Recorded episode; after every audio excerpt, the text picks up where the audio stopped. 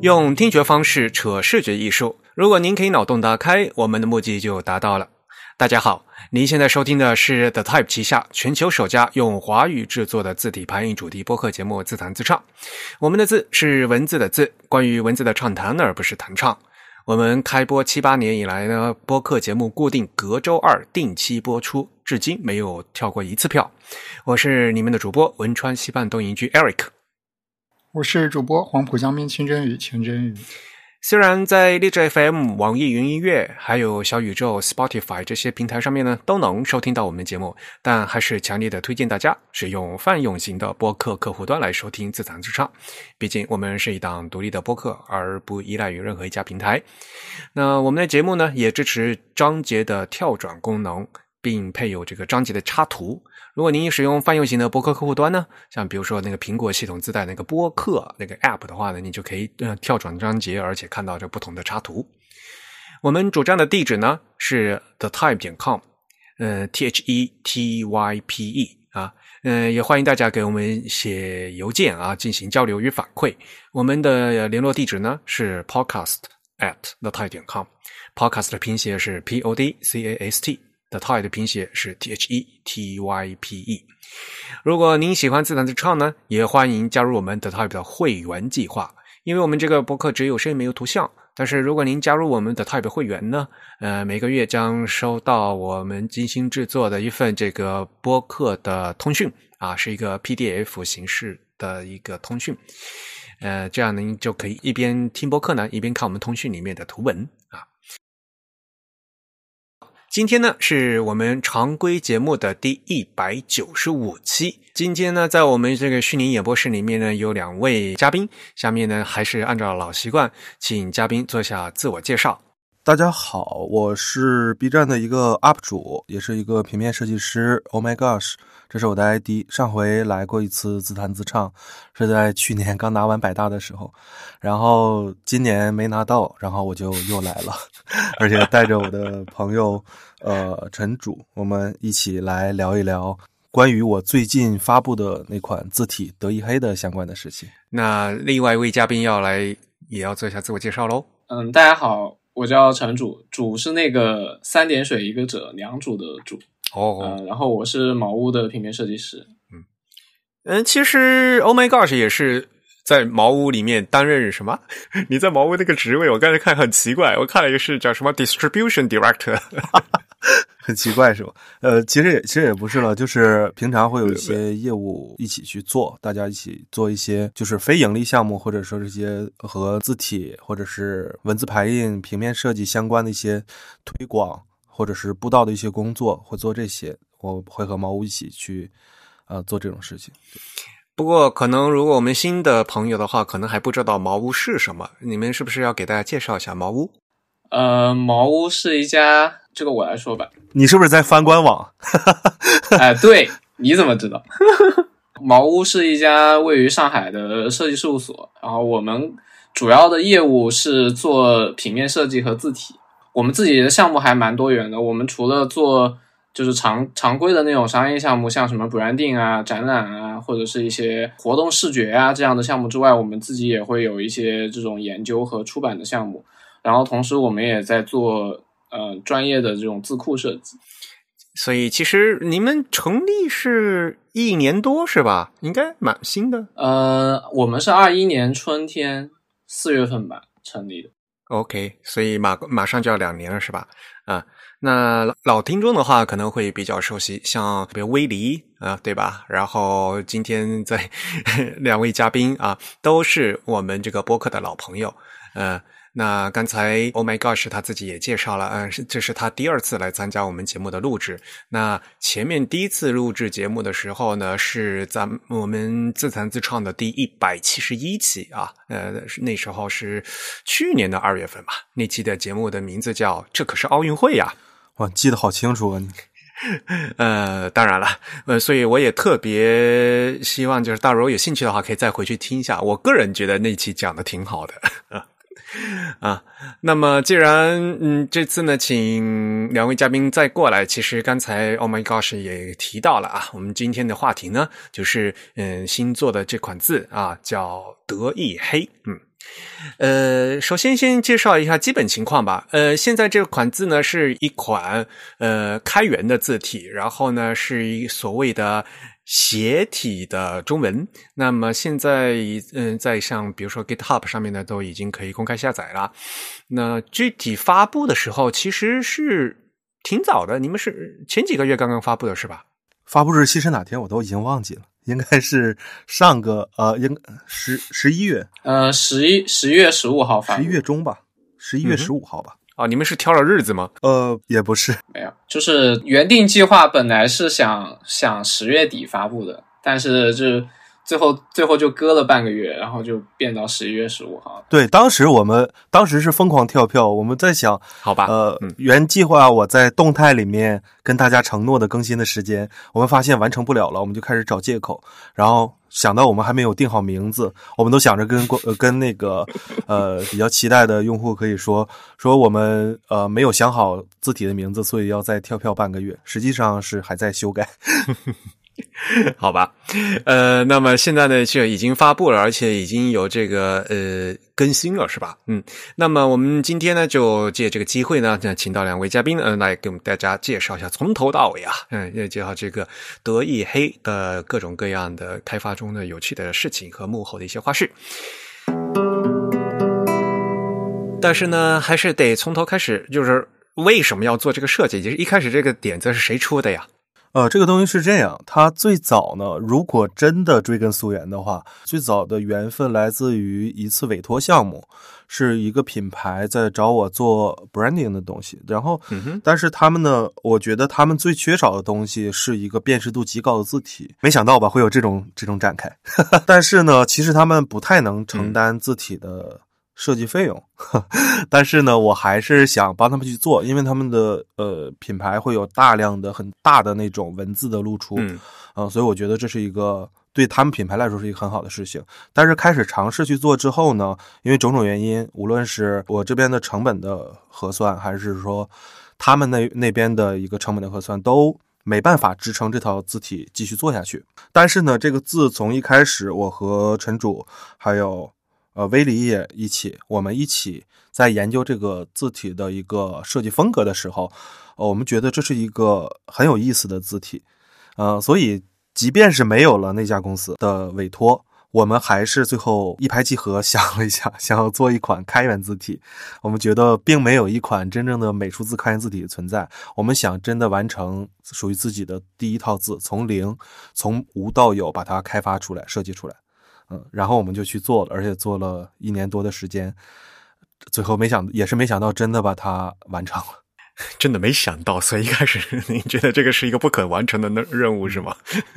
其实我们一开始会觉得这是一个对我们来说难度极高的事情。嗯哼，呃，因为因为这款字比别的字体可能说，呃，设计需求更多一点，它的特征。更复杂一点，这个我觉得后面可以去说。但是我们还是想挑战一下。那挑战过程中呢，也遇到了很多的问题，但是最后逐一解决。有很多朋友在这个过程中不断的帮忙，呃，最后一起推动着这件事情完成了。这个事情我觉得有一个非常非常难的点是，就是在此之前，茅屋其实没有以没有就是这种以茅屋的身份没有完全独立的完成一款高清的字体。就像威迪之前做的定某点阵体，它其实是一个像素字嘛。然后我们其实没有这种高清的中文字体的这种生产经验，所以其实，在做整套字中过程当中，其实也踩了很多这种生产问题上的坑。所以其实就最后最后无限期跳票，也是有一定程度上这种经验不足的原因。嗯哼，嗯嗯，毕竟是第一次嘛，嗯。所以到现在正嗯正式发布。呃，倒过来算的话，最开始，Oh my God，是你接那个和朋友接那个项目的时候，那是什么时候的事情？两年前的事情？呃，差差不多吧，不到两年前，也是一年多以前。就是那个项目不做了之后，然后我们就在聊天的时候就聊起这款字体，然后我们就想把它做出来。其实中间间隔时间并不长，然后我们就去执行了。嗯。所以到现在来看的话，发布来讲的话，至少是已经覆盖了呃呃这个二三幺二的六千多个汉字嘛，对吧？那这一套做出来的话，实际上你们也只花了一年多的时间，其实已经算是速度很快的呀。感谢夸奖。在接下来呢，我们就可以讲讲这个德意黑这款字的这个设计理念了，对吧？这个字一拿出来，对吧？嗯，美术字，而且呢，当时我之前看过这个草稿嘛，对吧？一看那个字稿，一看，哦哟，首先是美术字，然后呢是长体。啊，不不不是正方形的，嗯，是长体，然后又是斜体，哇呀，这个一下子这个难度就变几何型的增长了。就一般人人是不敢控制，呃，不敢碰这样的造型的。结果你们就是第一个要做第一款高清字，就要 挑战这么难度的这样难度的东西。所以这和我们最我最开始去做的那个委托设设计委托相关。呃，因为那个设计委托的项目呢，是一种。比赛赛事的这种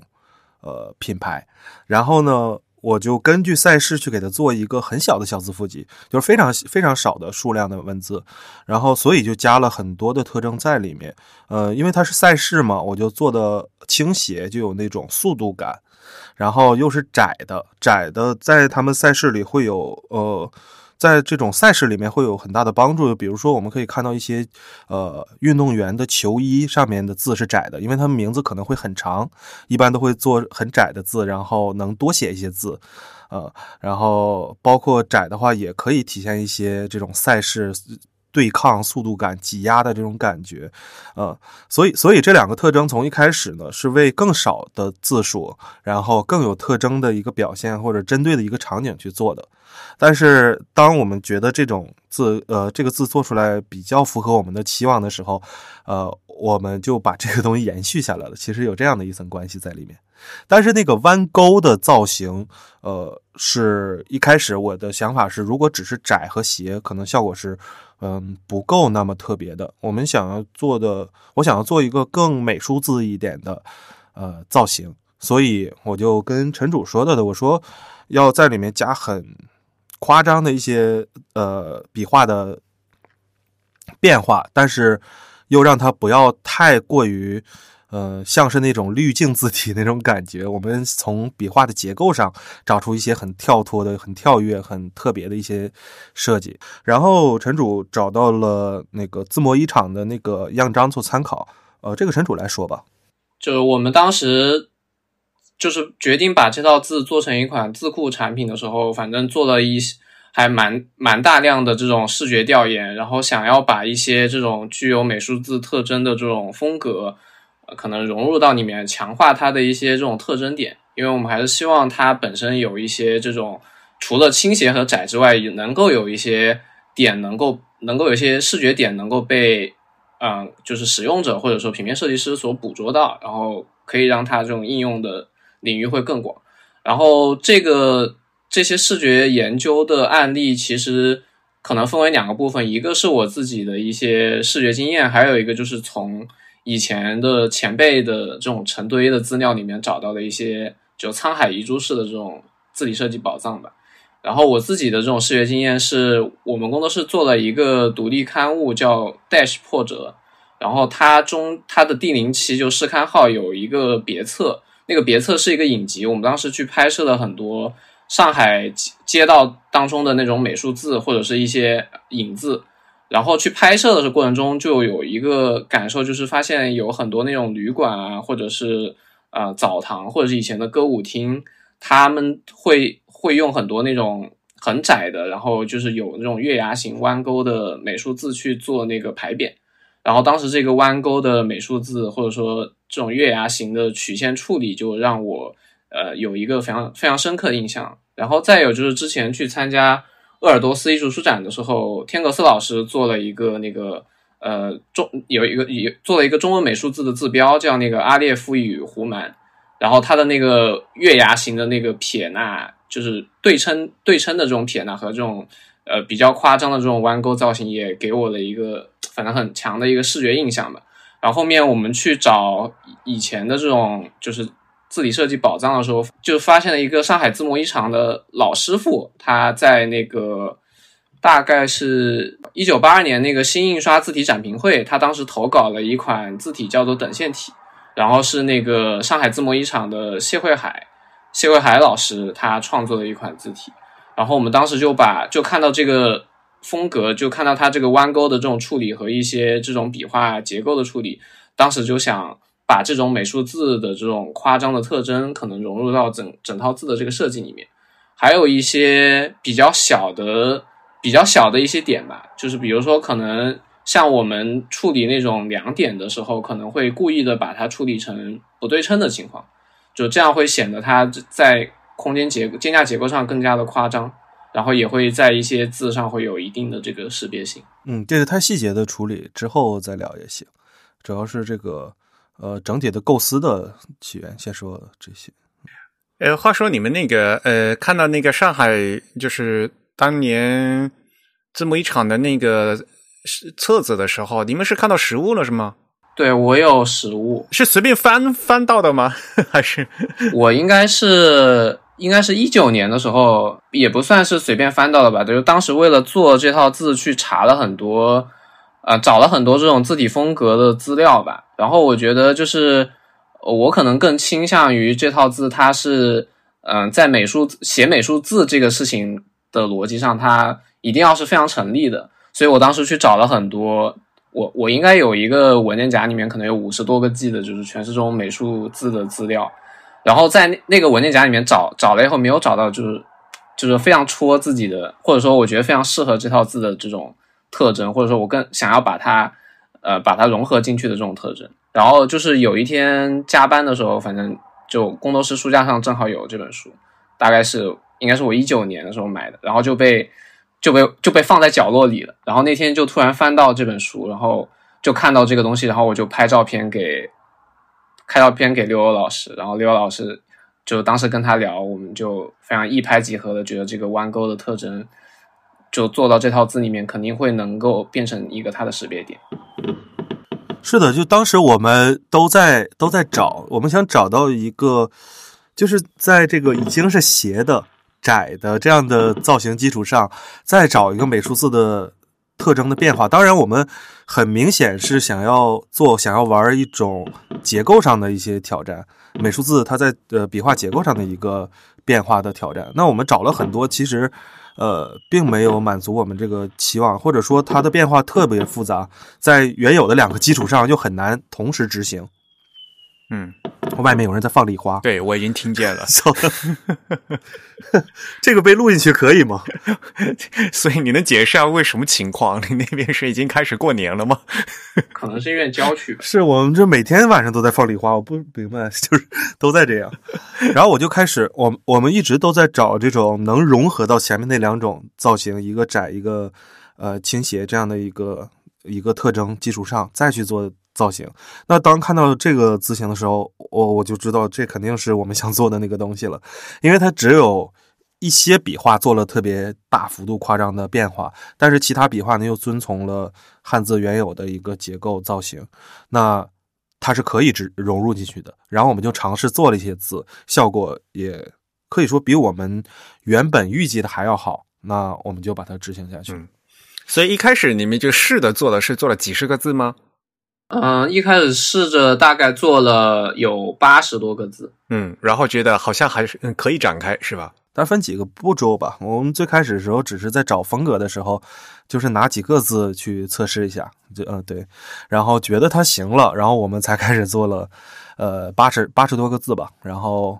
呃确定它的风格。嗯，这是第二次确定了。第一次呢，就是非常多瑕疵都不修改，看起来更像是那种拼凑起来的东西啊。当做这八十多个的时候，是认真做了一下，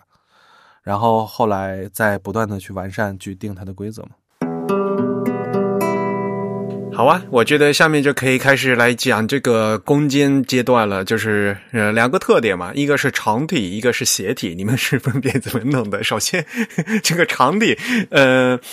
其实你们还是想把这个呃重心稍微再压低一点，是吗？嗯，对，就是一般大家会想到长体，包括我们就是这套字的那个蓝本，就是那个上海字幕一厂的那套字，它其实也是一个重心非常高的高的字。但是我会觉得，就是一旦这个字它重心高了的话，我们可能设给它已经当时已经有一个预设的一个应用场景了，可能就是预设它就是。二十四到九十六这种字号，然后可能会比如说拿去打字幕啊，或者是做一些标题什么的。就我不希望它可能是一个特别 display 的字体，我可能觉得它是一个介于 display 和正文之间的这么一个填补空当的这么一个美术字，所以不希望它在这种视觉上的特征有特别跳的这种特点。你如果重心非常高的话，其实它给你的那种视觉感受就是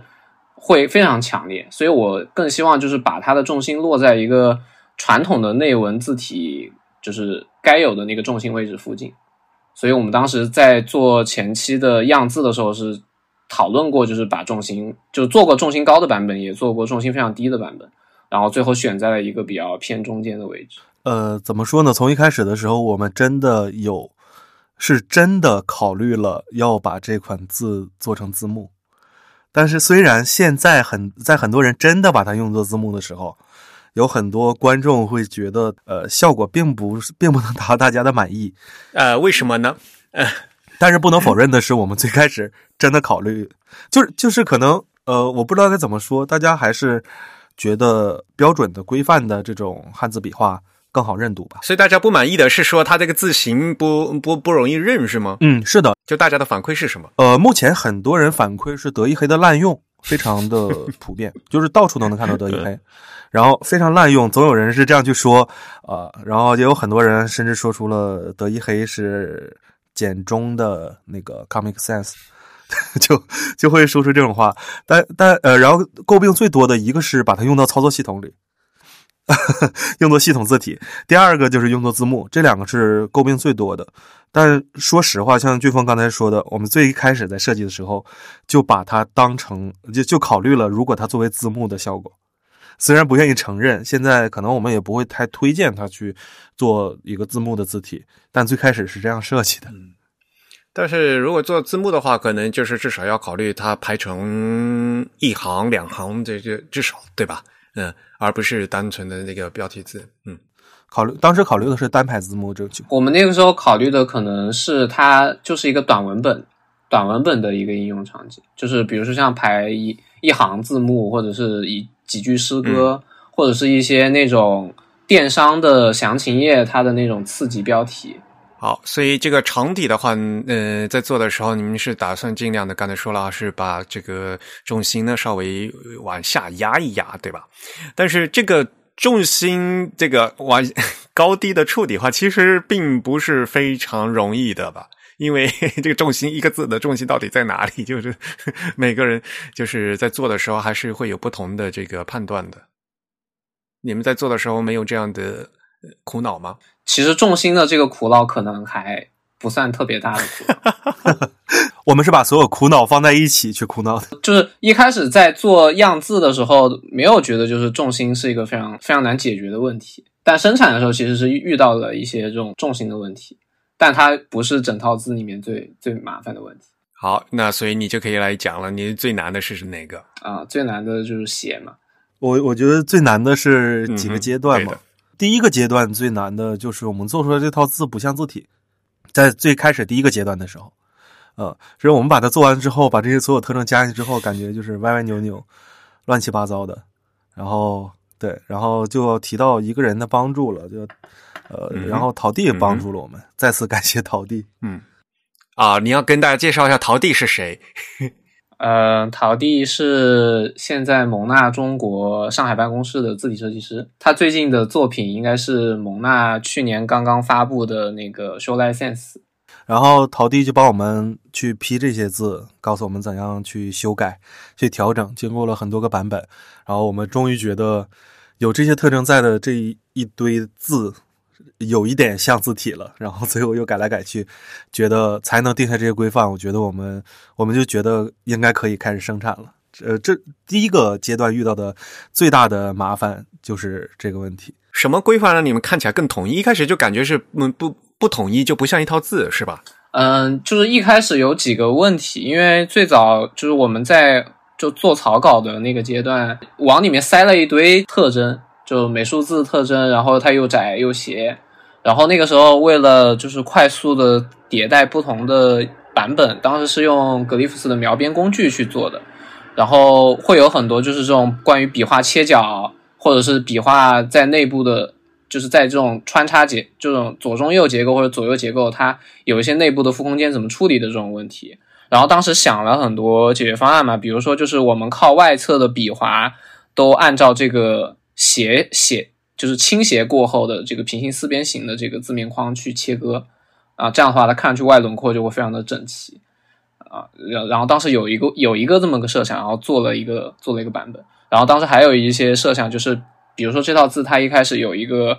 有有一个特征是它有一个竖点的，就当时想的是把所有的竖所有的点都。变成竖点，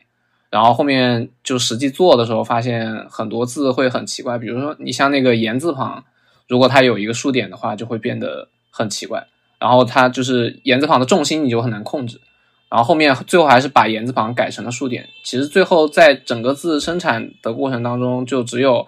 嗯那种正常什么宝盖头啊，或者是横上面的点可能是竖点。然后有一些比较特殊的没有办法处理成竖点的情况，就还是会用撇点来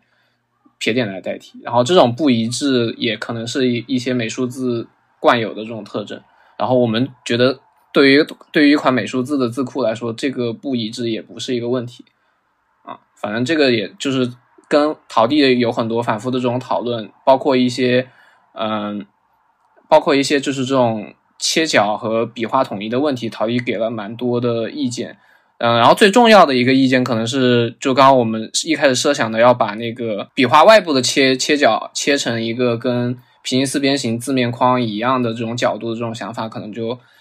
然后陶弟就不建议我们这么做，因为这个在实际生产过程当中制作起来还挺困难的。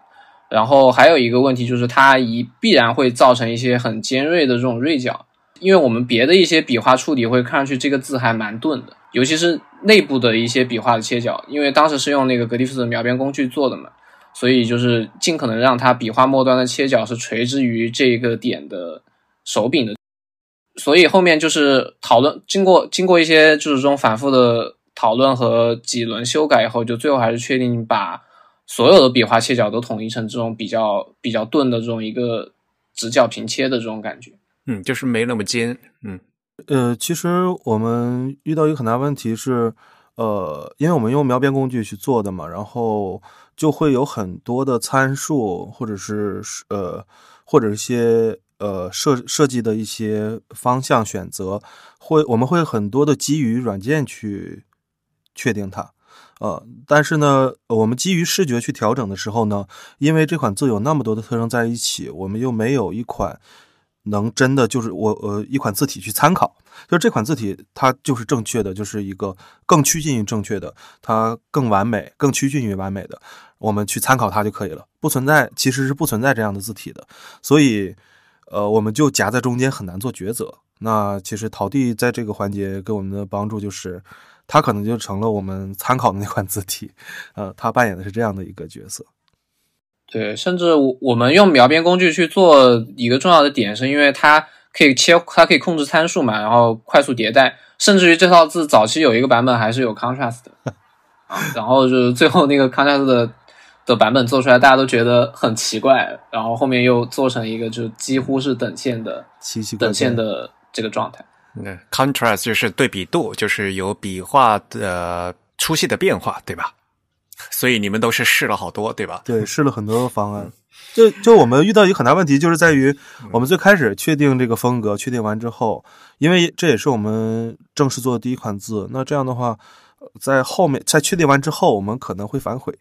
呃，这其实是我们遇到一个也是比较大的一个问题，就是这个风格在前面觉得是万无一失的，可以这样去执行了，但执行到后面的时候，觉得应该调整一下会更好。这其实是我我们项目管理上的一些经验不足吧。那但是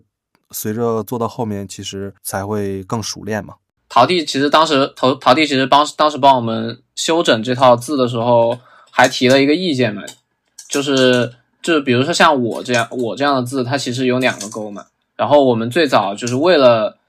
嗯，就是可能有一点这种必重纳这种意识，就是我们不希望就是两个勾同时出现在一个字里面，所以。在这种情况下，会把那个我就是左边的那个竖钩给切断，就是不要让它是一个弯出去的钩，可能就是弯到一半，然后切断有一个平切这样。然后陶弟会觉得，就是这种处理其实会让这个字的特征减弱，然后在后面执行的时候也不太好推广。你因为你会出现这种有的竖钩它是完全弯出去的，有的竖钩是呃只只弯到一半的，这个你会让就是到时候做生产的时候，大家多人协作的时候会产生很多问题。比如说他做出来的这个字，这个钩是切断的，然后我做的字是没有切断，然后就会有很多这种不一致的特征。他就建议我们干脆。就不要管这个，就有不要管这种有有一点，就是从必重必重纳这个意识带来的这种必重钩的想法，就还是所有的钩都保留它这个必重钩弯钩特征。对，这是一个很很重要的点，这个对后面执行其实有很很大的帮助。就我们当时可能还就之前虽然做做过一些字体生产或者做过字体类的项目，但是你完全从一个自己从零开始的方案。做一个创意再到生产管理的这个过程，其实很多环节都会很都会懵掉。就是你可能现在回现在回过来看，你可能会觉得当时我应该应该能想到这一点，但其实就真正做的时候完全没有想到。然后说到这个最后一开始制定的规则，最后反悔去修改的也是这个弯钩，就是因为这个弯钩它要弯出去，所以它会对负空间造成一些，它会对它会对内部空间造成非常大的压力。比如说那个装饰的“饰”，它那个“金”字有一个这个弯钩，但是它整个字又很窄，然后再加上它又是一个左右结构，那这个弯钩就没有没有地方放，那怎么办？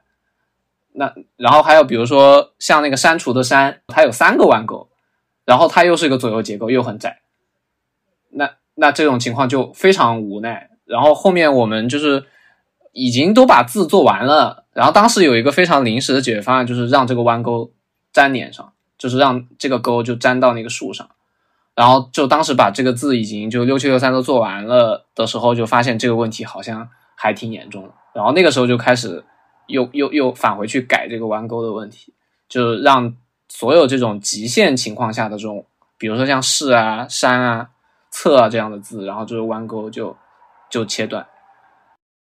其实我觉得弯钩多可能还不是咱遇到最大的问题。呃，最大问题可能就像还是刚才说的，像我像是这种，就是弯钩它的方向不一样。嗯，这种情况下就感觉很多字做出来以后，弯钩朝着两个方向，呃，去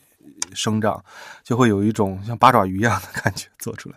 而且而且像我说没有参考的改的时候，就感觉这个字很飘。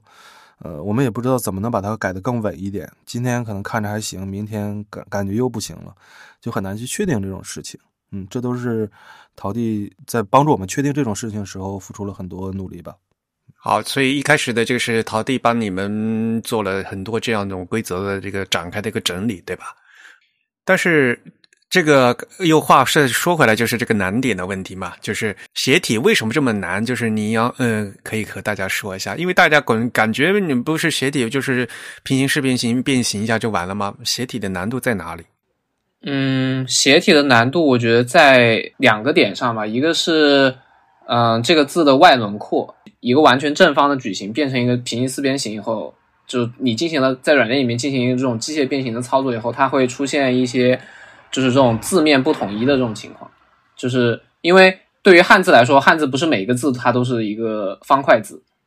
啊。像你可能“国”是方块字，但“金”就不是方块字。如果你把正体的“金”去倾斜了，那正体的“金”它的那个最最长的那一撇肯定是会比呃正就是比斜体倾斜过后的那个“金”的那个最长的那一撇肯定是会比正体看上去要要短很多的。然后就会让这个字可能就是字面的左下角，感觉就像被切了一刀。你说的“金”是今天的“金”吗？对，今天的“金”。嗯哼。然后我们在做斜体的时候进行的一些补偿的处理，可能就是让这些倾斜以后被机械操作处理过的这种撇的这种笔画，可能更戳出去一点，就是让这个字的呃最外面的撇捺点的笔笔画顶在平行四边形的四个顶点上。就这个就可以避免，就是像正体字直接机械倾斜以后，它会出现一种出现一些这种字面上的变化。然后再有一个问题就是汉字因为结构比较复杂嘛，就汉字有非常多的这种乱七八糟的拓扑结构，然后你倾斜以后会导致一个问题，就是有些字看上去不一样写，就甚至你可能在同一个字里面能看到不一样写度。我举个比较典型的例子，就杯子的杯。就你拿正常的正体的杯子杯倾斜以后，你会发现杯子的那个木字旁和那个部的那一竖，那这两个竖它斜的不一样。这其实是一个其实是一个视错觉的问题。然后当时对这个问题百思不得其解，就是不知道怎么办。然后当时我反正想到了一个就是学习前人经验的办法，是去看有没有那种原生就是为了写体设计的字体啊。当然现在我们也有像腾讯体这样的自雇产品，但腾讯体好像完全没有解决这个问题。然后我当时去。找了一些以前的资料，就反正在我呃写研的官网上找到以前铃木勉铃木勉先生做的一款呃就是那个铃木写体嘛四下，然后找了很多他的字稿和文文字盘的图片，然后我发现就是他在处理这种多数的字的时候，他会让靠近中间就靠近中宫位置的那个数倾斜角度稍稍比。呃，整体的这个就是设定的倾斜角度稍微低一些。比如说，它设定是倾斜七度，那可能比如说像它做穿中间的那一竖，它可能就不到七度，这样就可以有一点点保证，就是这个字散架，就是有一点弥补这个字散架的这个问题，就是倾斜以后散架的问题。然后当时我在做那个布，呃，做做那个碑，做碑这个字的时候，其实也就是让它，因为相比起呃。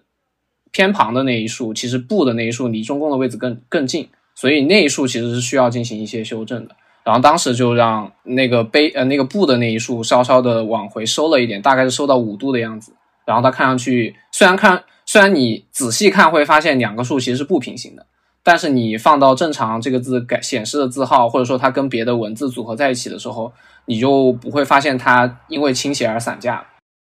哎，那我有一个问题，如果是。独体字的这个“部”，它的中心的这一竖画，理论上它在最中心，那它的倾斜角度是怎么样的？嗯，它的倾斜角度也是也是比实际设定的倾斜角度要小的啊，就是都会有修正，是吧？对，但它没有没有像杯那样，杯那样可杯可能就直接到五度了。但是因为“不”它是个独体字嘛，就你旁边其实没有这种别的竖的笔画去。呃，影响你的视觉，其实这个地方的修正就会比较少，尽可能的是让它整个字不倒，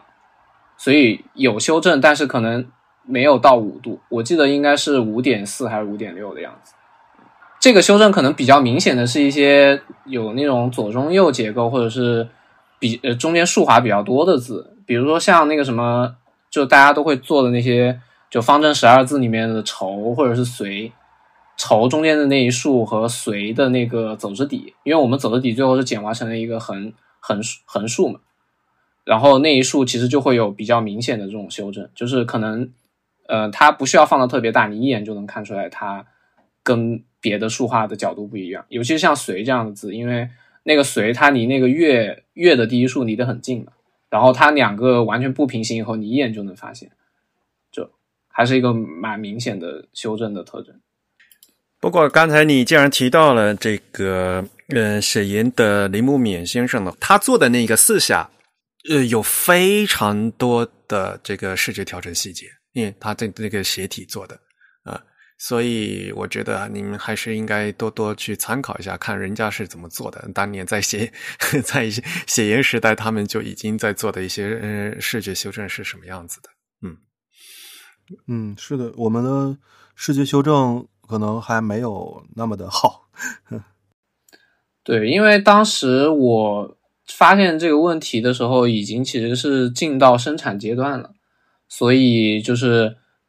就时间项目时间来说非常紧急，然后想要在这个就是字倾斜后会散架这个问题上得到一个比较明确的解决方案嘛，然后其实当时我知我找到了就是苏夏这款字体，但是没有。找到跟它对应的更多的这种资料，因为网网上我能找到的就只有一篇文字找的，嗯，文字找引用那个佐藤金之辅之前写的那个日本字设计里面提到的一些关于斜体字设计的理论，然后就是然后就是苏夏这款字的一些样章，然后其实这个嗯竖竖划的这个斜度的这个修正反而是我自己看出来的。就是当时就是疯狂看他的那个文字盘，然后因为也没有别的文字更多的文字资料给我参考的，我就只能去看那个文字盘。然后我是发现他的穿的那个竖中间那一竖跟别的角都不一样，然后就疯狂找他所有的样章和文字盘里面所有这种在中间的数是不是都做了修正。然后我发现这个可能是一个是一个解决问题的办法，然后就在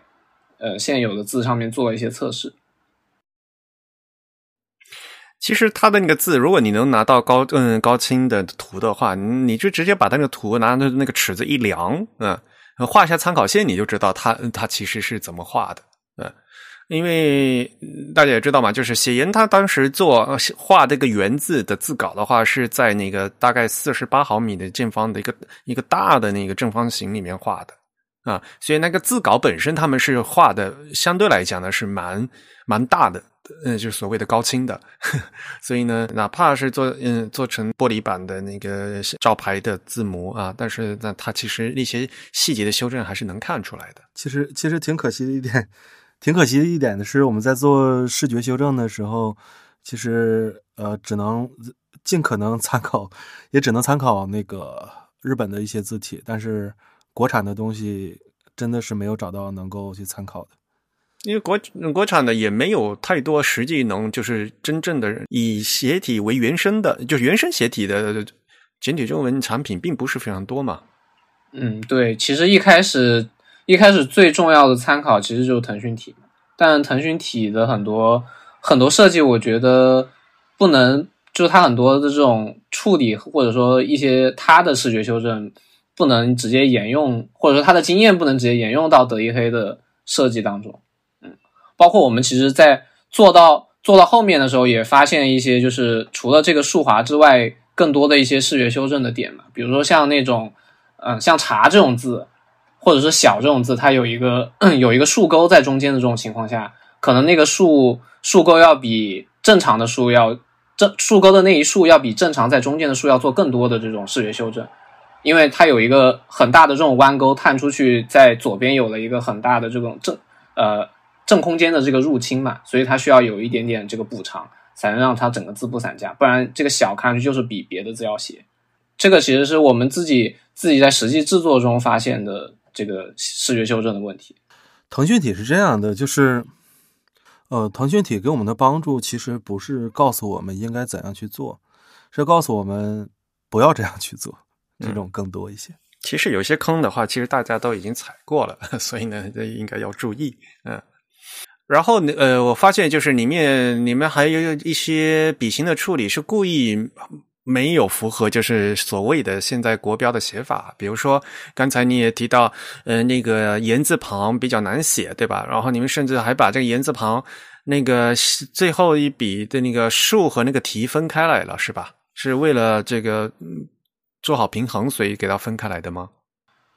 嗯，对，这个其实是我刚刚说的那个点嘛，就是这个其实也是佐藤金之辅先生的理论嘛。他觉得这种撇捺点这种笔画，就是长在字面外的树枝，它是顶在那个字面框的那个四个角上，就是汉字中间是一个方框，然后外面是长出去的树枝，然后这些树枝就其实就是撇捺点这样的笔画。所以就是我们把这个字拉斜以后，为了让它的字面不产生一些比较大的变动，我们。尽可能的想要有一些这种撇捺点的笔画，就是它可以伸伸展出去，然后顶在平行四边形的那个四个角上，所以就是在这个题这里做了一个出头。不仅是这这个言字旁是这样子，你在其他地方也做了这样的出头的处理吧？我觉得就是呃，并没有符合就正常的这个黑体字的国标的写法嘛。因因为那个大的弯钩，呃，作为一个基础的一个特征，它注定它没办法。完全呃规范了，那其实我们在处理的时候就有更多的选择吧，可以更灵活一点。对，所以而且加上这款字一开始就是我们对它的期待很明确，就是它就是一个美术字风格的字体，它也不会是一个内文的正文黑体。所以我希望就是这些为了结构而舍弃掉的一些这种写法上的处理，就可能不是什么。不是不是一个特别大的特别大的问题，包括就是就像那些比如说“十”这样的字，它会有那个避重的问题嘛？就其实我们在做的时候也没有进行这个避重的处理。“十”的避重，嗯，哪个“十”？呃，食物的“食”啊，吃的啊，那个食品的“食”是吧？啊啊，对，它有避重捺的问题，就上面那个人的那个捺和底最后那个点的那个捺的问题是吧？嗯，然后这个难点，这个哪些部件觉得特别难？然后比如说在生产过程中，这个执行起来觉得比较困难的。嗯，最难的还是弯钩，强行进入下一话题，因为因因为它太难太难，对它太难处理了，就是就是在载体字里面，这个弯钩真的太难处理了。但这个弯钩，这个弯钩有一个非常好好的事情，就是就是我刚刚说的，它拉斜以后，就是想要有东西顶住平行平行四边形四个点，就其实这个弯钩能把右下方的空间占得很占得很实，然后这个字看上去也不会特别，也也不会容易倒啊，这个是非常比较好的一个点。然后还有就是一开始有这个弯钩设计的时候，没有想好那个新字底怎么处理，然后其实最后新字底做了一个挺挺不常规的新字底的这种造型。这个卧卧钩的写法，嗯，新字体到了后期还做了很大的调整。对啊，你们是怎么调的呢？一开始就首先这个卧钩的这个形状到底能不能做成这个样子？估计你们团队里已经呃呃纠结了老半天吧。嗯，对，一一开始就是因为你做做种子的时候，其实就就是那个 E 嘛，就是做那个 E，你会就是想当然的就把那个就是原来的弯钩笔画最上面那个竖的部分拿掉，但你做到后面会发现，这个心它除了在 E 下面以外，它还有独体字的心，甚至还有花蕊的蕊，那这个时候你怎么办？所以我们最后其实是给了一个，就是它介于这种非常扁的卧钩和有特别高高度的这种就是正常的竖弯钩造型中的一个中间值，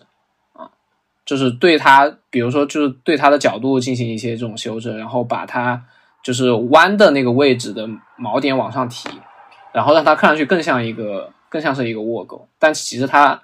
整个造型还是一个竖钩的造型。对，其实我觉得德意黑一直在找的也是一个，我我觉得不光是这个心是体现出这个感觉，我就感觉德意黑一直都在找一个美术字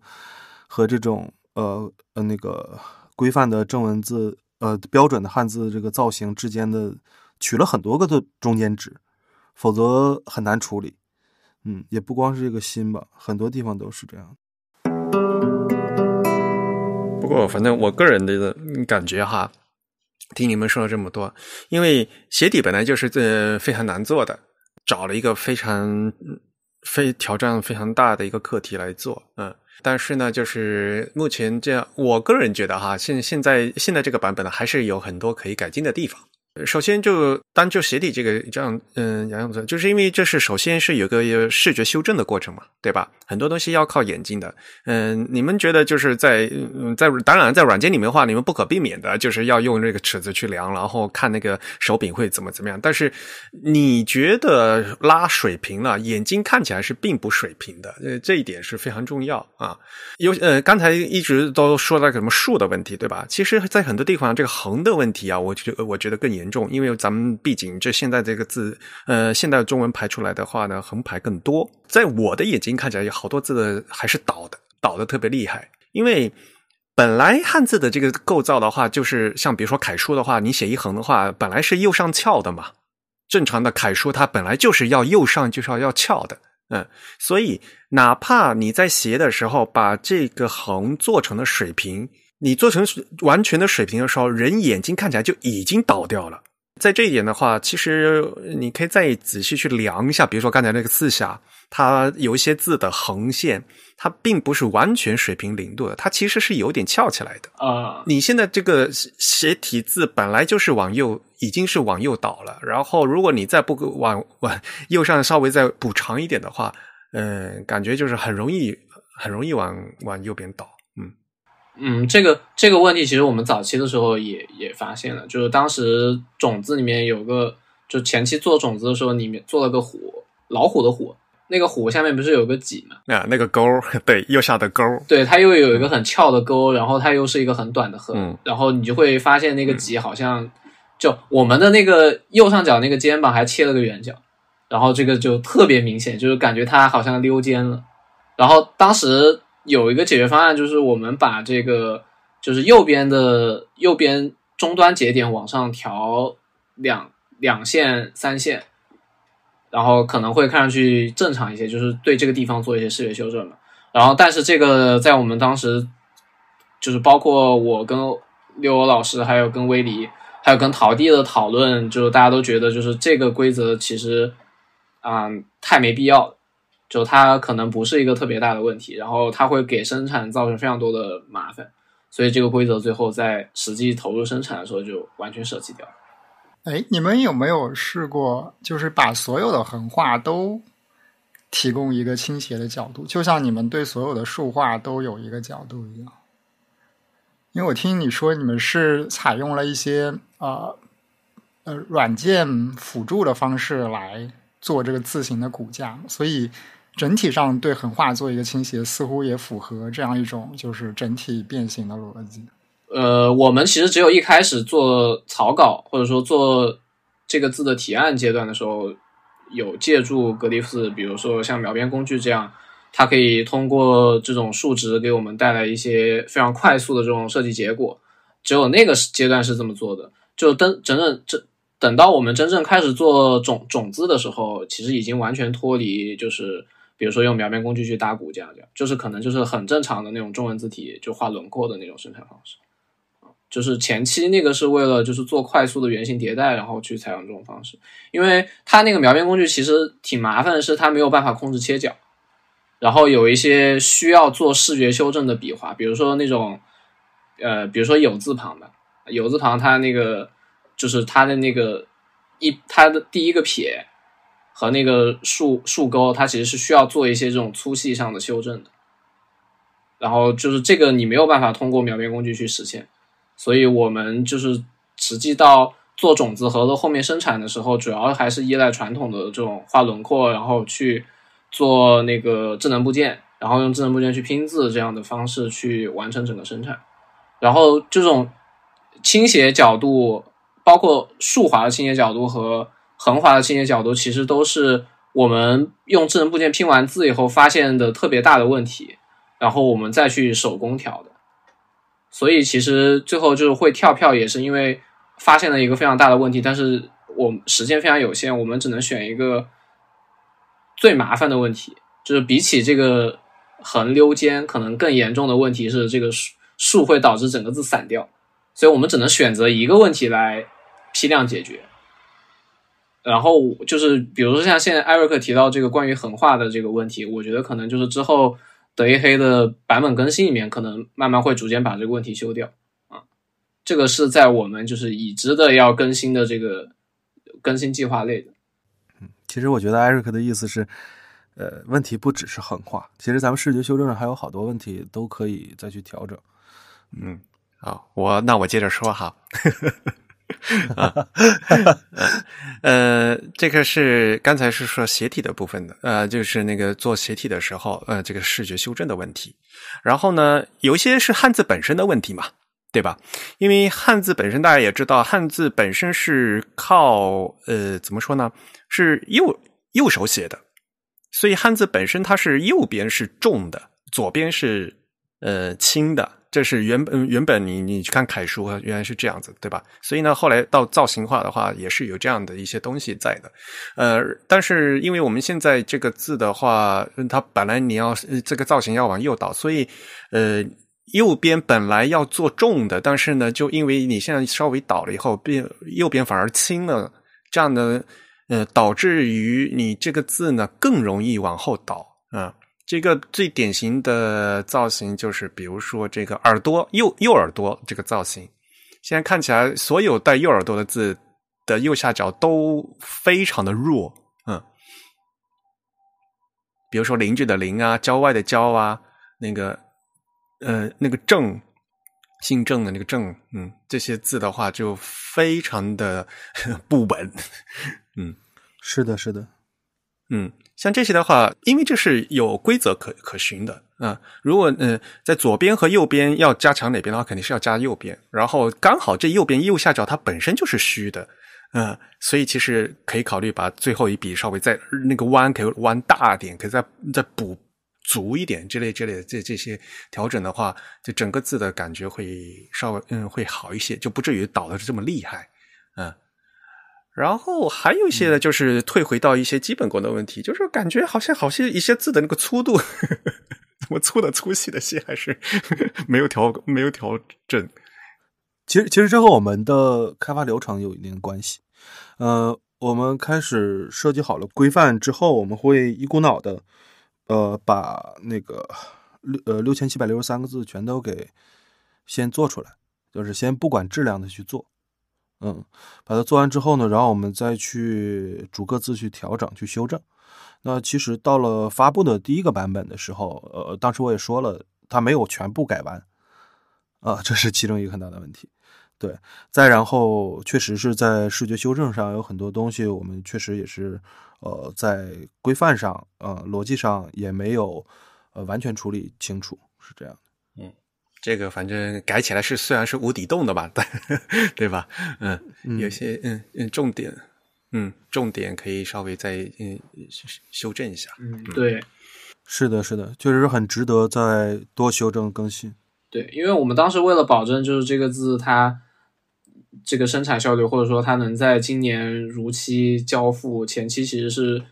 非常依赖 Glyphs 的这个智能部件的这个生产流程。去做的拼字这个部分的工作，但其实智能部件本身它有很多问题，比如说我们其实，在生产后期就遇到了格里夫斯更新以后导致的导致的智能部件崩掉的问题。对，就是我们其实前期做智能部件的时候，有一些很很脏的处理，就是可能会有一些这种外插值，然后可能在某一个版本之前，这个外插值它是非常安全的。然后就是到我们九月份开始拆拆掉智能部件改字，就是细调的时候，发现就有一些字的弯钩就直接爆掉了，是因为就格里夫斯它有一某一个版本更新以后，它突然对这个 Y 叉值就没有那么宽容，然后它就所有的这种所有的这种部件都会爆掉。唉，这个一个项目的一个项目执行正中间怎么能敢改版本？因因为我们我们不止执行这一个项目。像这个版版一版本会更新，嗯，版本更新的话，就很多东西，嗯，没有没有办法保证的，会各种各样的那个 bug 的话都没有办法保证。这个，尤其是一个测试环境和这个生产环境是完全要分开的。嗯，对，这个这个也是我们学到的一个非常重要的经验，因为一直以来我们都是用格里夫斯的激进版本。啊，对，这个是在生产环境里面，这是非常不不能容忍的事情。呃，是，其实说项目管理，我们问题还是挺大的。嗯，就主要还是没有经验吧。下一次其实可以避掉很多很多的坑。不过话说回来的话，其实刚介绍这么多以后，嗯，你们应该是不是给大家介绍整个团队啊？因为。呃，今天来录的是你们两个人嘛，对吧？那事实上，真正参加这个设计的话，一共是参与或者说补字后面，我看，比如说你们在在 credit 的话，至少就是有五个人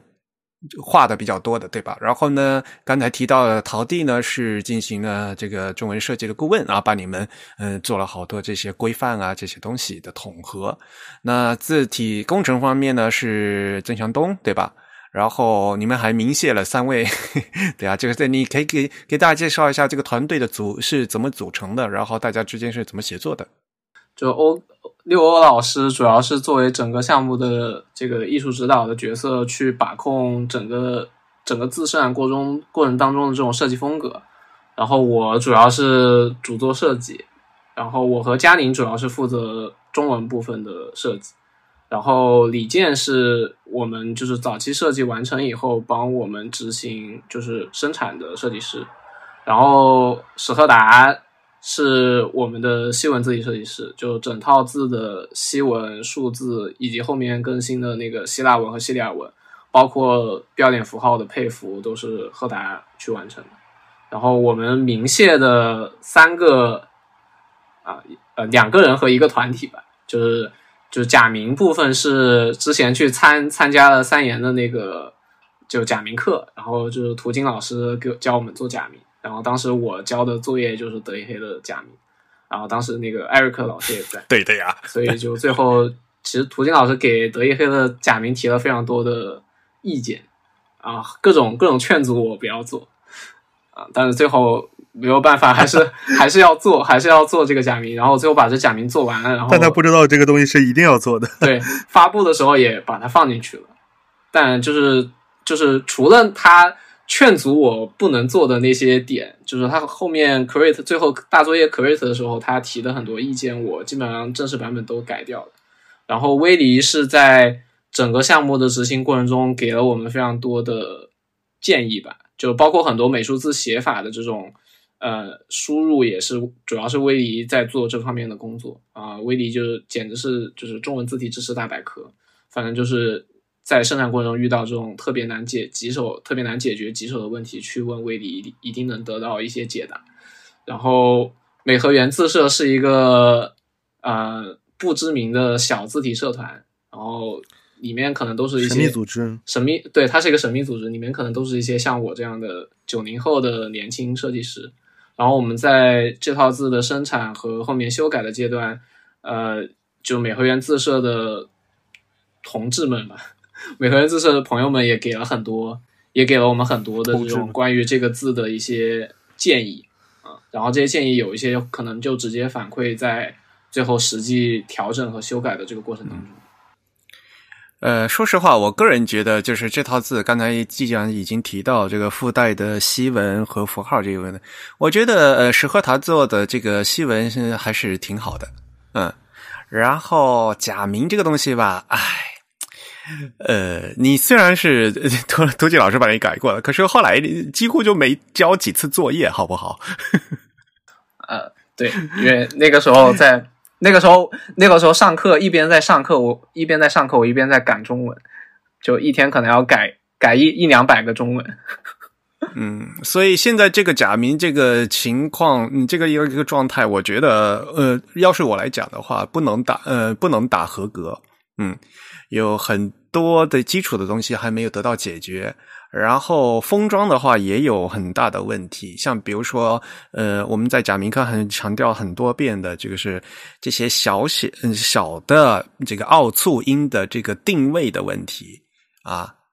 就很多这个我国国外厂商做的日语字日文字体，为什么看起来这么山寨？就是因为这个定位完全定不住，然后，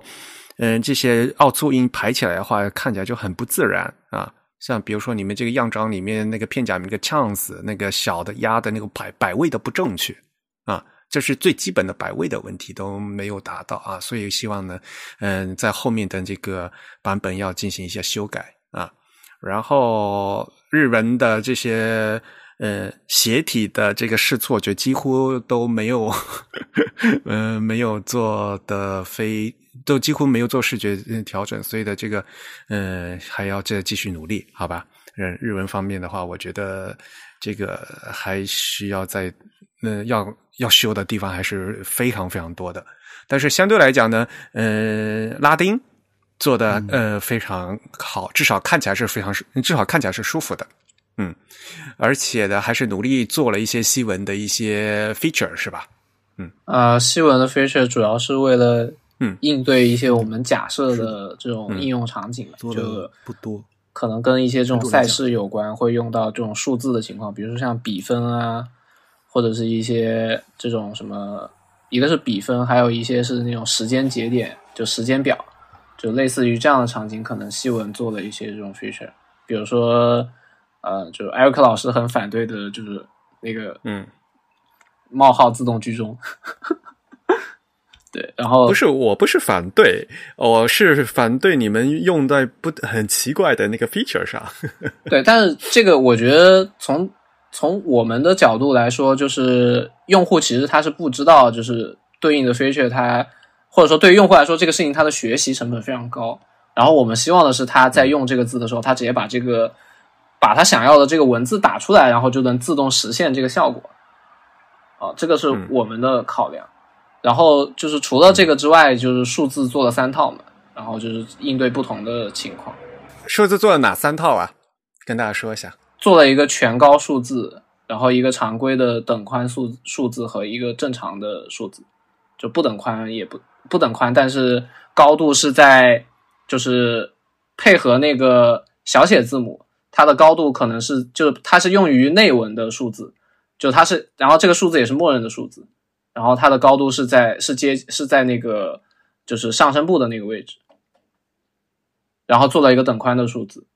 然后再有就是做了一个可能配合全大写，因为很多赛事里面它会用用那种全大写去写那个队伍的名称什么的，然后就是为了让在这种场景下，然后它会放的特别大嘛，然后为了让这个数字看上去跟这个大写字母高度等高，所以我们有一个数字是调整过那个数字的顶部高度的，就是让它跟就稍稍矮一点，让它跟大写字母高度一样。嗯，就做了这么三套数字。所以像这些符号补完以后，至少那个 GB 的二三幺二的那些符号你们都做了是吧？呃，对，但是其实 GB 二三一二就是有些非常乱七八糟的符号并没有做全，啊、也是这个工期工期原因。啊所以呃我看出来，所以你们没并没有说你们支持所有的二三幺二，你们是说二三二幺三二三幺二的汉字做了，其他的嗯嗯嗯，好吧。语言的艺术，对，因为二三幺二还有很多莫名其妙的那什么制表符啊，什么乱七八糟的。啊、对。然后这个制表符其实我们当时有讨论过要不要做，然后我就觉得斜体做制制表符好奇怪。然后画出来一个斜的制表格是吧？对，好吧，呃，然后接下来就是，嗯，这个这也算是发布了嘛。现在你们此时此刻的版本是一点一点一，呃，对，呃，今后有什么计划呢？嗯，今后的计划最重要的一个计划是把就是现在六七六三的字都改完，嗯，就是就我刚刚说的很多这种，你们现在改了多少？现在 我很好奇，就是你们自己内部的这个完成度是多少？百分之六十、百分之八十还是我们当多少时发布的时候是把把通规的呃，就把那个通用汉字规范表不是有个三千字的那个表嘛，就把那个表改了。没有那么高。通规的第一一级字表是吧？一级字表是三千五呀，呃，对，三千五。就所谓的最常用汉字嘛，三千五嘛。嗯，嗯，对，我们当时就只照顾了这就优重点照顾的这三千五。那你们一共六六六千多的话，那一半差不多。百分比不要算了，留点面子，留点面子，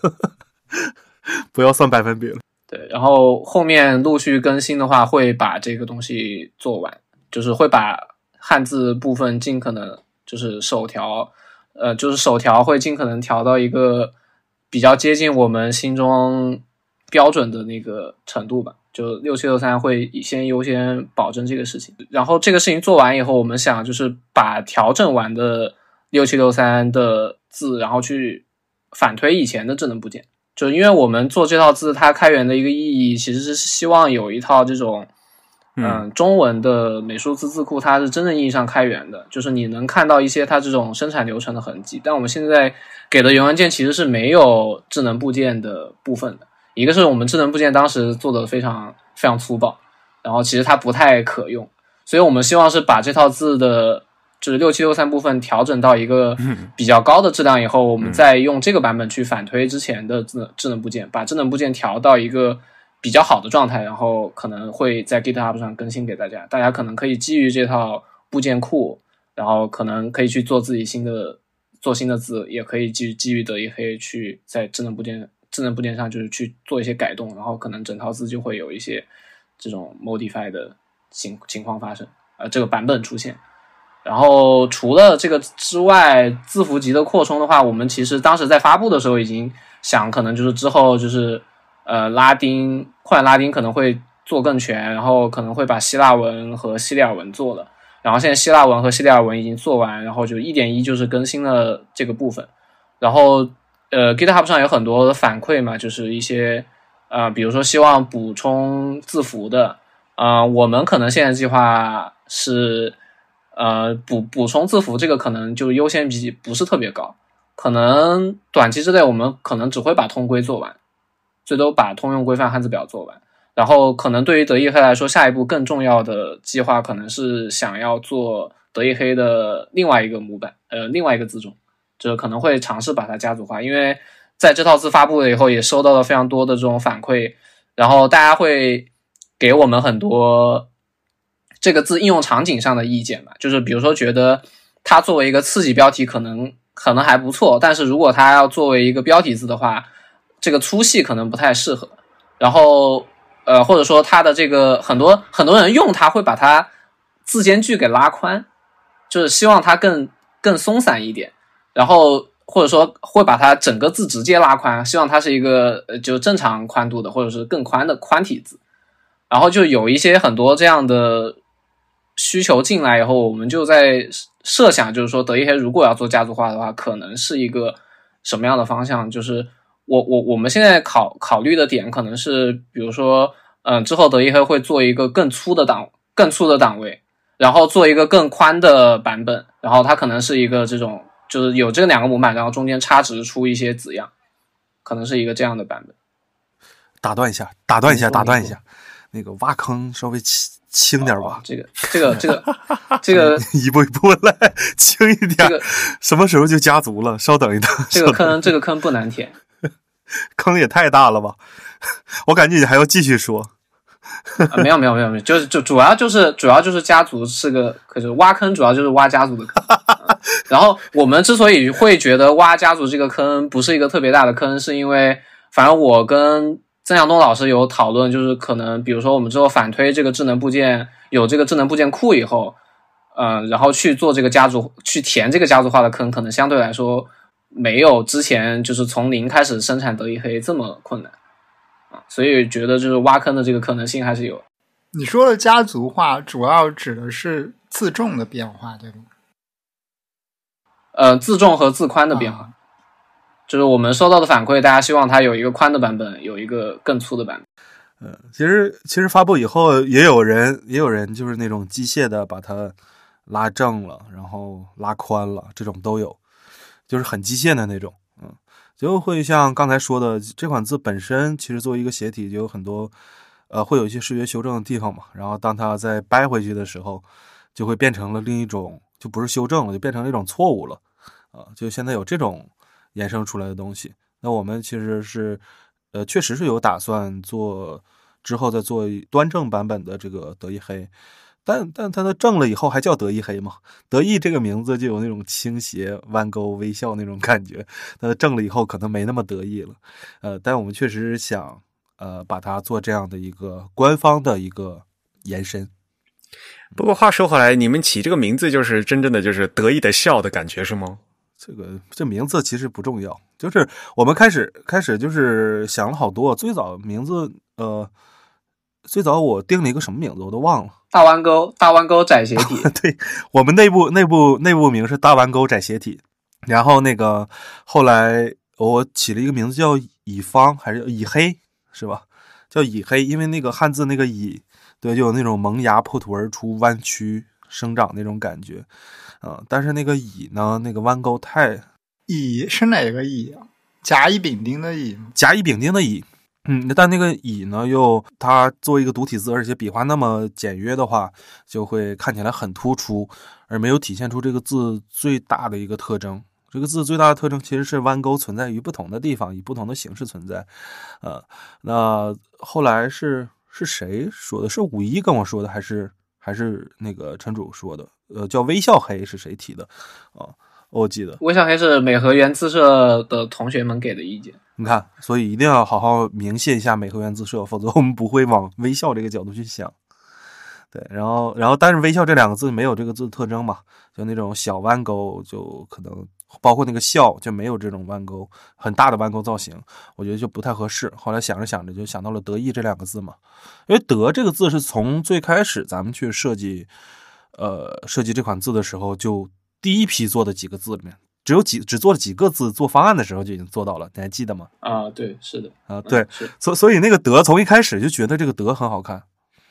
那个德的下下半部分，嗯，右半部分的下半部分，就那个勾就比较舒适标准，就体现了体现了字设计的一个最主要特征，就是把呃一个笔画，一个这种有折线的笔画，变成一笔下来的一个顺滑的弯钩，就是这个字最早的一个造型特征的方向。然后想到这个德之后，就组词嘛，组了德意，觉得就有这种呃得意的笑这种感觉，所以我就定名这个德意黑。包括意下面的那个心字底，我们刚才也说了，对心字底做了很多的调整，呃，最后这对于这个心字底是比是比较满意的吧，所以就定下了这个名字。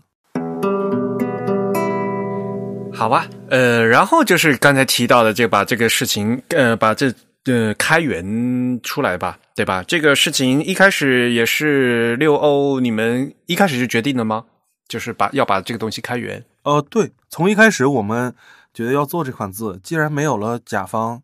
那我们就可以尽情的去做。然后我们想到了，其实美术字，呃，没有真正意义上开源的这种简中的美术字，真正意义上。要加这样的话，我们觉得那就这样去做吧，放手去做吧，就是一件很有意义的事情。因为美术字本身是比较好卖的嘛，大家不太会选择把美术字作为一种开源字体去放出去。那我们想起这个头，注入一些新鲜的血液吧，算是抛砖引玉，希望以后有更多的开源美术字的诞生。嗯。因为这个字体开源的事情的话，对吧？我觉得你还是要和大家再多多再讲一讲。呃，很多人并分不清楚，就所谓的什么免费商用和 免费和开源的区别。对，就是开源的协议其实有很多，呃，或者也可以说开源不等于免费，免费也。呃，不等于开源。首先，免费不等于开源是肯定的，就是你可以免费去呃使用它、商用它，但是不代表这款字你可以呃享受对它再创作的一个权益。嗯，那呃开源的有些字体是开源的，大家都会把开源和免费划等号。呃，但是实际上有些字、有些开源字体也并不能够免费的去商用，会有这样的一个情况存在。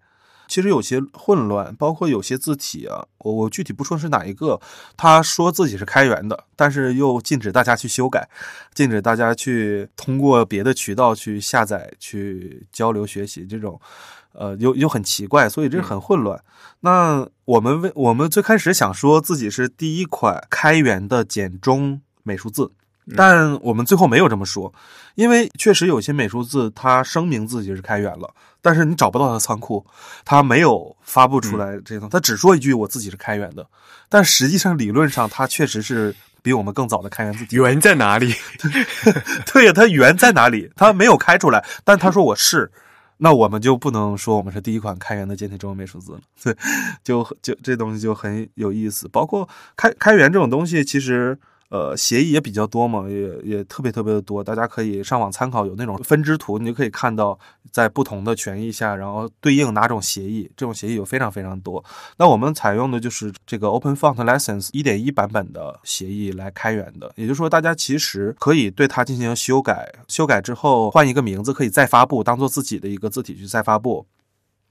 但是你发布之后，它同样也要是开源的，而且这款字体是可以免费商用的。这其实是目前比较主流的一个给用使用者、给用户一个比较大权益的一个呃开源协议了。我简单点来说，就是你可以对这这这款字体可以做想做的任何事情。呃，当然唯一一个不能的就是你把德意黑直接拿出去售卖，这个是不行的。但是淘宝现在有人在卖，不过呃我们会睁一只眼闭一只眼，无所谓的。但是理论上是你们可以做对他做想做的一切事情，他怎么能拿去卖呢？哎，真是哎，我觉得这个对他卖卖卖，我记得卖六块钱，好像他把好多字体都拿去卖。这但这种我知道他们的初衷就是你可以呃，他是在解呃，他六块钱提供的是代替下载服务，你知道我这个意思吧？就是他不是在卖这款字体，对，你在淘宝上可以买一些。东西，呃，买一些下载的资源，呃，他卖多少钱？我认为这个钱他不是在卖这款字，他是在卖的是一个代替下载的服务，那省得你自己去搜索了，对，或者下载到病毒之类的东西。我觉得淘宝都是在做的是这样的事情，所以我们也也不会去管这种事情。嗯，哎，但其实它销售并不违反你们的协议，对吗？其实违反 Open Font License 一点一的话，就是。呃，确实是禁止这样去做的。你不可以把这款字直接拿出去卖，但是你只要把它嵌入到一个程序里，哪怕这个程序只有一行 Hello World，呃，把它嵌入进去，你就可以卖了。这其实是一个呃手段，对一个不太好的手段，呃，是可以破解这个，是算是一个小漏洞吧。当然，你想绕过的话，它的随便怎么样，它都行都可以绕过的。对，嗯，总是有办法的。对，嗯，但是。不要忘了初衷，嗯。不过我还是想和这个听众朋友提醒你一点，就是无论如何，我不不不管开源不开源哈，把自己的做的东西的工程文件全部掏出来给大家看，这是需要一个很大的勇气的事情。这确实是需要勇气。这是勇气，因为有的时候大家也知道，我们在做的时候，只要效果好了就可以，最后导出文件就好，可以。我可能会有一些脏的、脏的一些 hack，有些排的东西很难看的，我自己内部知道就完了。我不，但是你开出去的话，对吧？就会都被人看见。所以你看不到我们的智能部件吗？对，我们现在，但我们现在这个版本还是保留了很多 很多那种历史残留，就是你现在能看到我们改字的那些滤镜，然后还能看到一些，比如说某某些字的那个不同版本。就现在那个得意的意，你打开那个格力斯原文件就有六个六个不同的版本。是的。对的，所以做东西大家都是一样的，呃，要把这把其实有，如果你真的想看别人怎么做的话，就是把 这个工程文件是一个 有很多信息量的东西啊，呃，然后能把这个东西放拿出来一看，这个其实是也需要很大勇气的，对，把自己老底就全拿出，全掏心掏肺的拿出来了。对于开源，其实我还有想说的，就是呃，像思源黑体发布之后，大家呃。很多很多一知半解的用户吧，会把开源和免费商用画上一个等号。呃，对于字体来说，呃，会把开源字体和免费商用字体画上一个等号。这个其实，呃，思源在这一块 影响很大。但是呢，我们会非常非常强调，我们是一款开源字体，而不是一款免费商用字体。这一点其实我个人觉得挺重要的，因为其实我们本质上并不想让大家觉得字体免费怎么样就是一个多么高尚的事情，因为这个行业需要良性运转，字体需要销售售卖出去，这才是一能让这个行业良性发展的前进的一个基础，一个基石。我们不希望说开发出一款，呃，可能适用性比较强，呃，你到处都可以用，然后还免费这样一款字体，就让大家觉得，你看人家字体设计师把字体，呃，免费放出来了，那你看你卖多少多少钱，好像是做错了一样，实际上不是这样的。所以，呃，从这个角度，我们会非常强调开源的这一层的东西，而不是宣传德意黑是一款免费上用的字体。反过来讲的话，你们没有想过，比如说要把这款字拿出去卖钱吗？呃，应该挺赚的，说实话。对的呀，如果它是卖钱的话，嗯，就是如果是从我的自媒体账号去推广的话，我觉得一个就卖九十九的话，呃，如果能卖出去几万份，哇，我能在上海买房了，好像。对呀，你为什么不卖呢？没有，就我们也不太追求这个。就是我们能一拍即合去做这件事情，其实就是想这么去玩，玩玩心比较重吧。对，而且就是第一套字，我们也不做的时候，这个对于我们来说是第一套字嘛。然后其实当时对这个字最后会做成什么样子也没有数嘛。所以其实你要真的说它是一个当做商业字体去销售的话，可能大家都没有这个决心和勇气。开源的话，我们就是我们还可以慢慢维护和更新。就是根据大家的意见去慢慢把这个字改成一个比较完美的状态。你让我们去开源，去暴露自己的弱小，暴露自己的瑕疵，我们都觉得自己是可以接受的。我们都在慢慢前进，也不是，呃，多么强的，呃，目前也不是多么多么强大的设计师，只是有一些梦想而已。但是如果你说把一个东西拿出去，拿到市场上去售卖，那我如果我们知道这个东西可能做的不会特别，呃，不会有特别特别高的完成度的前提下，我们不希望给用户带来不必要的麻烦。嗯，这是我们的一个基本的一个素养吧，算是。嗯哼。不过事实上就是这款字，呃，开源，然后大家也很都可以免费下载使用嘛。嗯，事实上有好多地方就开始用了嘛。央视的那个世界杯转播都上了，这用了这款字是吧？嗯，是的，而且央视好像在别的节目上也经常去用，我感觉他们还挺喜欢的。然后那那次使用，其实让我啊，真的好开心，真的。来，我是一个特别迷足球的人，我每天会发花好多的时间在看足球的新闻资讯，然后会看嗯各种各样的粉丝互相吵架之类的，很搞笑。但是到了后面这么重要的一届世界杯，然后打开电视的时候，你知道吗？德意黑出现在上面的时候，我都傻了，我不敢相信，你知道吗？就是我以这样的一个形式，把自己的职业和我热爱的一个东西，他们两个扯上了关系。而且，而而且，这个央视去去用德意黑这件事，其实也很有意思。它呃，让德意黑从一个发布的字体，变成了一个和世界杯时事热点挂钩的东西。然后有好多媒体来找我，就是包括呃或者一些平台呃和我约稿，想让我去聊德意黑。他们的目的其实是为了完成世界杯期间相关的一些稿件，就这样，他莫名其妙的扯上了这样的一个关系，是很有意思的。呃，在所有的其实，在所有的呃应用的案例里。呃，世界杯的这次转播的这个应用，其实是目前来看是比较用的是还算比较好，呃，也是宣传力度比较大的一一次应用吧。其他我们每天都在群里会分享各种各样的在各个地方看到德意黑这种，就是很满足、很开心的一个事情。因为说实话，本来这款字你的就是平常运动比赛的这样的一个呃最基本的一个 concept，对吧？呃，这个理念是在的，所以说实话也是很贴合嘛，对吧？那你现你现在群里大家分享里面有些还有没有让你觉得非常意外的使用方式之类的？呃，我发现有很多消费品或者是海报上会把它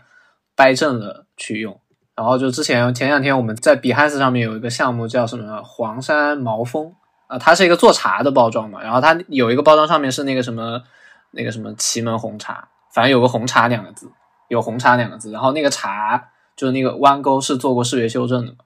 然后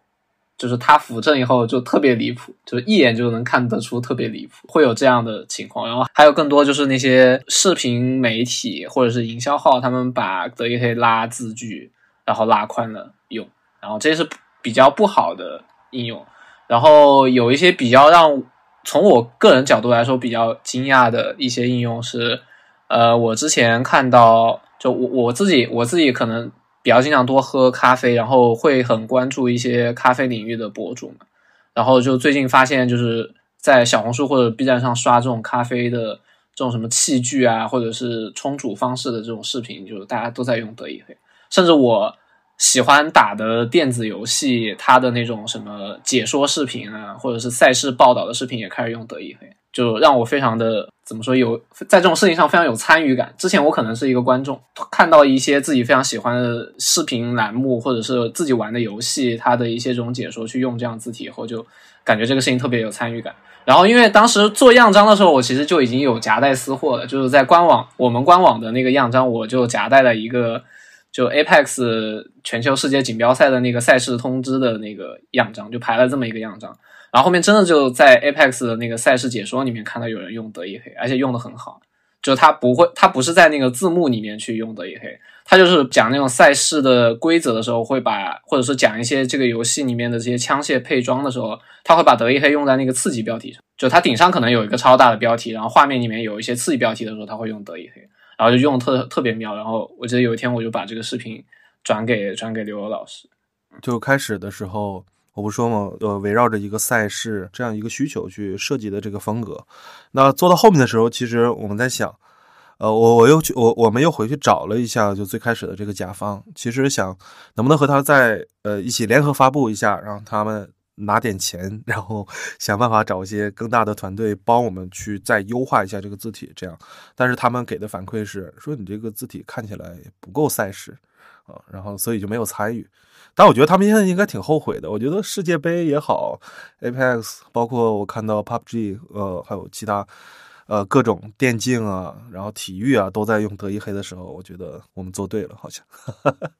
就一种很爽的感觉。而且在德意黑没有发布之前，就是德意黑发布前一个月，那个时候正好是那个《守望先锋二》回归嘛，然后那个时候热度最高的时候，《守望先锋二》那个 UI 字体就是在二代版本里面就做的很差。然后当时我记得就有很多呼声，就是让刘欧老师去去 BD 一下暴雪，然后让德一黑就嵌入到守望先锋，变成守望先锋的 UI 字体。呃，我我联系暴雪了，就当时还有过这么一阵。我联系了，然后暴雪也给回复了，就是我和他聊视觉风格，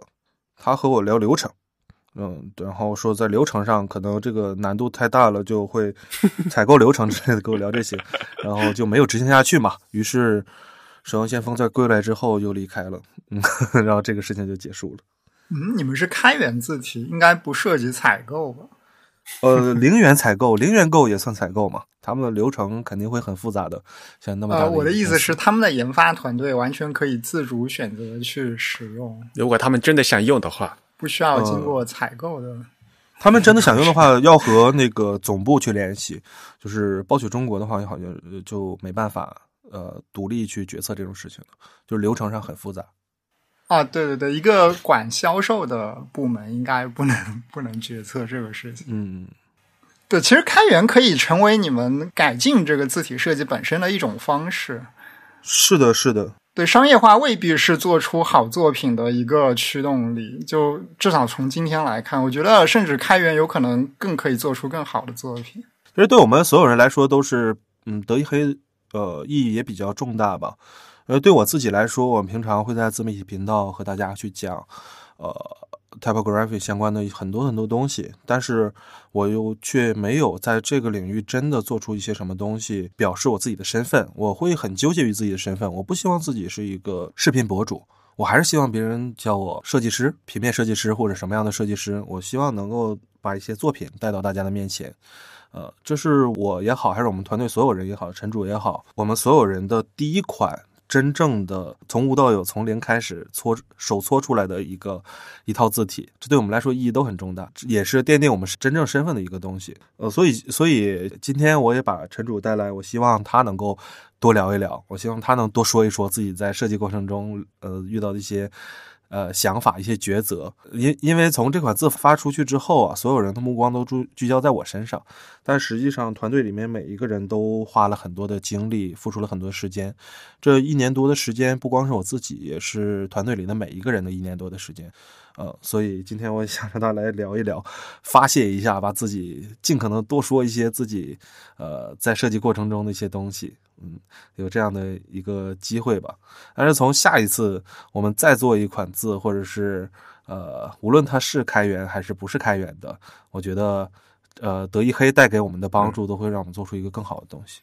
反正这个是迈出了第一步嘛。对我，我会我会分割很多的时间给设计工作。可以看到，去年一年我都没有花更多的心心思在这个自媒体频道上。然后我还同时进行了开源项目，还有 一个圣数字的排版引擎，很有意思。就是这个想法起源于听自弹自唱的节目。上次有一次那个关于呃埃及学的圣数字的一个一期节目，然后我就开始正式，我就开始去了解学习一些中埃及语，然后我就发现了他们缺其实最欠缺的是一个能够像打字一样去输入圣数字的一个。输入法，然后同时呢，又它就引申出了又有排版引擎之类的东西。然后我就看了那个 Noto 的那个呃 Hieroglyphs 的字体，然后里面又缺少东西。然后我现在在做这个东西，也花了很多的时间。但有可能是我的下一个开源项目会带给大家，大家可以期待一下。如果大家还不知道圣书字是什么东西的话，欢迎大家回到我们自弹自唱的第九十八期啊，那时候是二零一九年四月三十号发布的。哇，你真的，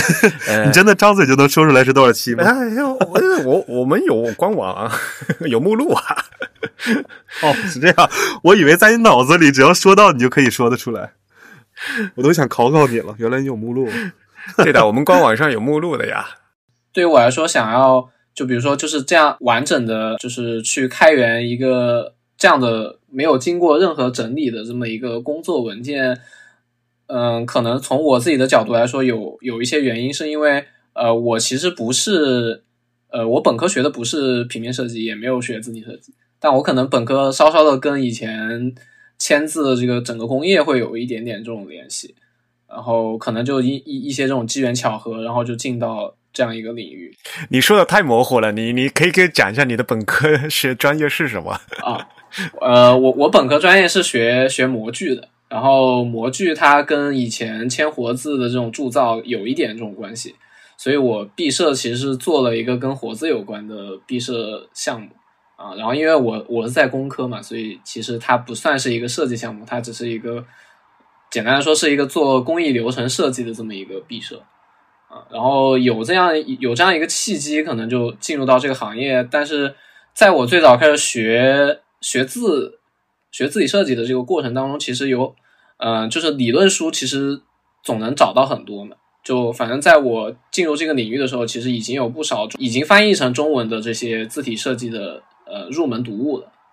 就比如说刘青老师翻译的西文字体，就那个时候已经有很多这样的书了。但是对于对于我来说，当时学这个东西最大的一个问题是，就是我找不到任何一个这种实操的学习的方法。就我非常希望有一个，比如说那个时候，就是我刚开始进入这个行业，或者说刚开始进入这个领域的那一年，刚好就是思源发布。然后那个时候就非常想看一下，像思源这样的字体，它的原文件是什么样子，就他们是怎么去做字的。然后就一直没有这样的东西。然后这个东西其实是等到，呃，应该是一九年还是二零年，二应该是二零年，就是 IBM Plex 发布了它的那个洁癖版本以后，就是 Japanese 版本以后，我才看到就是有这么一个，就是和汉字有关的。这种字库项目，它把那个 Glyphs 文件开源在 GitHub 上，然后我才能找到一些这样的东西。但这个时候，我其实已经学会做字，就我已经会用 Glyphs 这个软件，然后也实际做过字体的生产工作啊，就是非常的可惜着。然后我想去开源一个这样，就是完全没有整理过的，它会有一些这种，比如说修改的不同的版本，还有一些就是我们自己在呃审稿过程当中加了一些滤镜的这些痕迹的这么一个文件，是希望。在我后面的想要进入这个领域的人，他可能有一个有一份这样的工程文件可以当做他的参考，或者当做他的一些嗯设设计的启蒙，或者说对于整个字体生产流程的启蒙的这么一个工具吧。呃，有一点点这样的私心在里面。就当时我们在讨论这个 开源文件最后要做成什么样的时候，其实是有有一点这种考量在里面。嗯，我们还是希望更多能够。影响到一些人，我做自媒体也是从我开始介绍一些字体设计的东西开始，到前段时间我会收到一些私信，有人说看了我的视频，然后就想要去做呃字体设计，然后他说他他现在参与的字体项目就已经要上线的，参与的字体项目要上线的，呃，就过两个月就要上线了，然后就觉得自己能够影响到一些人，无论我自己的能力有大与小吧。能够影响到一些人，是让我找到自己价值的一个很好的方式吧。嗯，挺好啊。所以我们也希望有更多的朋友呢，也对这个字体感兴趣，对吧？嗯嗯，其实现在有越来越多，就是说实话，就是呃，非设计师的群体越来越关注这个事情啊。那总体来讲的话，就是对字体感兴趣的群体呢越来越多啊，因为毕竟大家每天都要用字的嘛。然后这个美术字来讲的话，嗯，因为是美术字嘛，所以呃，多嗯多一种风格并不是一种坏事，对吧？所以大家可以过来看一看。当然了，开源是在有开源的意义，嗯，但是退一万步来讲，这本嗯这这套字呢是本身它是一个呃设计作品，那我们也希望就是呃你们可以有时间的话，继续再把这个字的这个设计呢再继续好好的打磨一下啊，把这个字嗯嗯要要改能改得更好一些，嗯，这个是最重要的，嗯嗯，我们一定会去做的，继续努力，嗯。对。然后同时也会挖挖新坑，挖坑没有关系，你不挖坑的话怎么填坑呢？好了，那差不多就说到这里，有没有还有想说的吗？没有的话，那真鱼就收个尾。好，那我们今天节目就到这里结束。我们也再次感谢我们的两位嘉宾，Oh my gosh 和城主，今天来参加我们的节目，为我们介绍了他们的开源。中文美术字作品可以这样说吧，简体中文德意黑啊，开源简体中文美术字作品德意黑，但其实未来可以有繁体中文。我先帮你们挖这个坑，这坑越来越大了。呃，不承认不负责。这个这个坑可以由未来开源社区的其他字体设计师来填，我们把简体中文的坑填好。对，这其实就是一个开源的价值嘛，对吧？就开源，你们可以汇聚到更多的资源，甚至而且，其实我我刚刚其实一直挺想补充一个观念，当然这观念未必是你们没有意识到，就是开源不意味着为开源这个项目贡献的人他是无偿劳动，就一个良性的开源机制是让所有为这个开源项目贡献的人得到合理的一个酬劳，或者是得到一个合理的回报，这也是。当下所有这个开源，特别是软件开源社区的一个共识。那字体，呃，广义上来说，它也是一种软件嘛。实际上，字体的这个开源协议跟大多数这个普通计算机软件的开源协议是有非常多共通之处的。我其实也挺希望你们未来能够有一种良性的一种开源生产的方式，比如说会有良性的资源来资金来源，会有良性的这个人力的来源，这样子可以让你们的整个项目一个更持续的方式发展下去。你们可以搞个捐款，如果你们喜欢的话。没有，我只是想说，我们没有资金来源，但是我们可以燃烧生命。行，那我们的听众有什么？有什么意见或者是反馈呢？都可以写邮件告诉我们。对，如果我们的听众有意向资助这个项目，也可以，也可以直接告诉我们今天的两位嘉宾。然后大家有什么意见或者反馈，也可以写邮件告诉我们。大家想在社交网站上关注我们呢，可以在新浪微博、在 Twitter 以及在微信上搜索 The Type。如果想在 Facebook 上找到我们，就搜索 Types Beautiful，或者搜索 The Type 也都可以。那么大家听到这期节目的话，应该是已经腊月二十六了。那么也这也是我们农历的最后一期了。那在此呢，我代表节目制作组给大家提前拜年啊！过去的这二零二二年以及过去的这个虎年，可能对于很多人来讲都是比较呃难忘的一年啊。我们也希望就是在新的兔年里，大家能够健康平安啊！也提前祝大家新春快乐。呃，我们今天请到的嘉宾是六欧和陈主，我们讨论的是德意黑。呃，本期节目由 Eric 在 MacOS 上剪辑制作完成，感谢大家收听，咱们下次节目再见，拜拜，拜拜，拜拜，嗯，拜拜。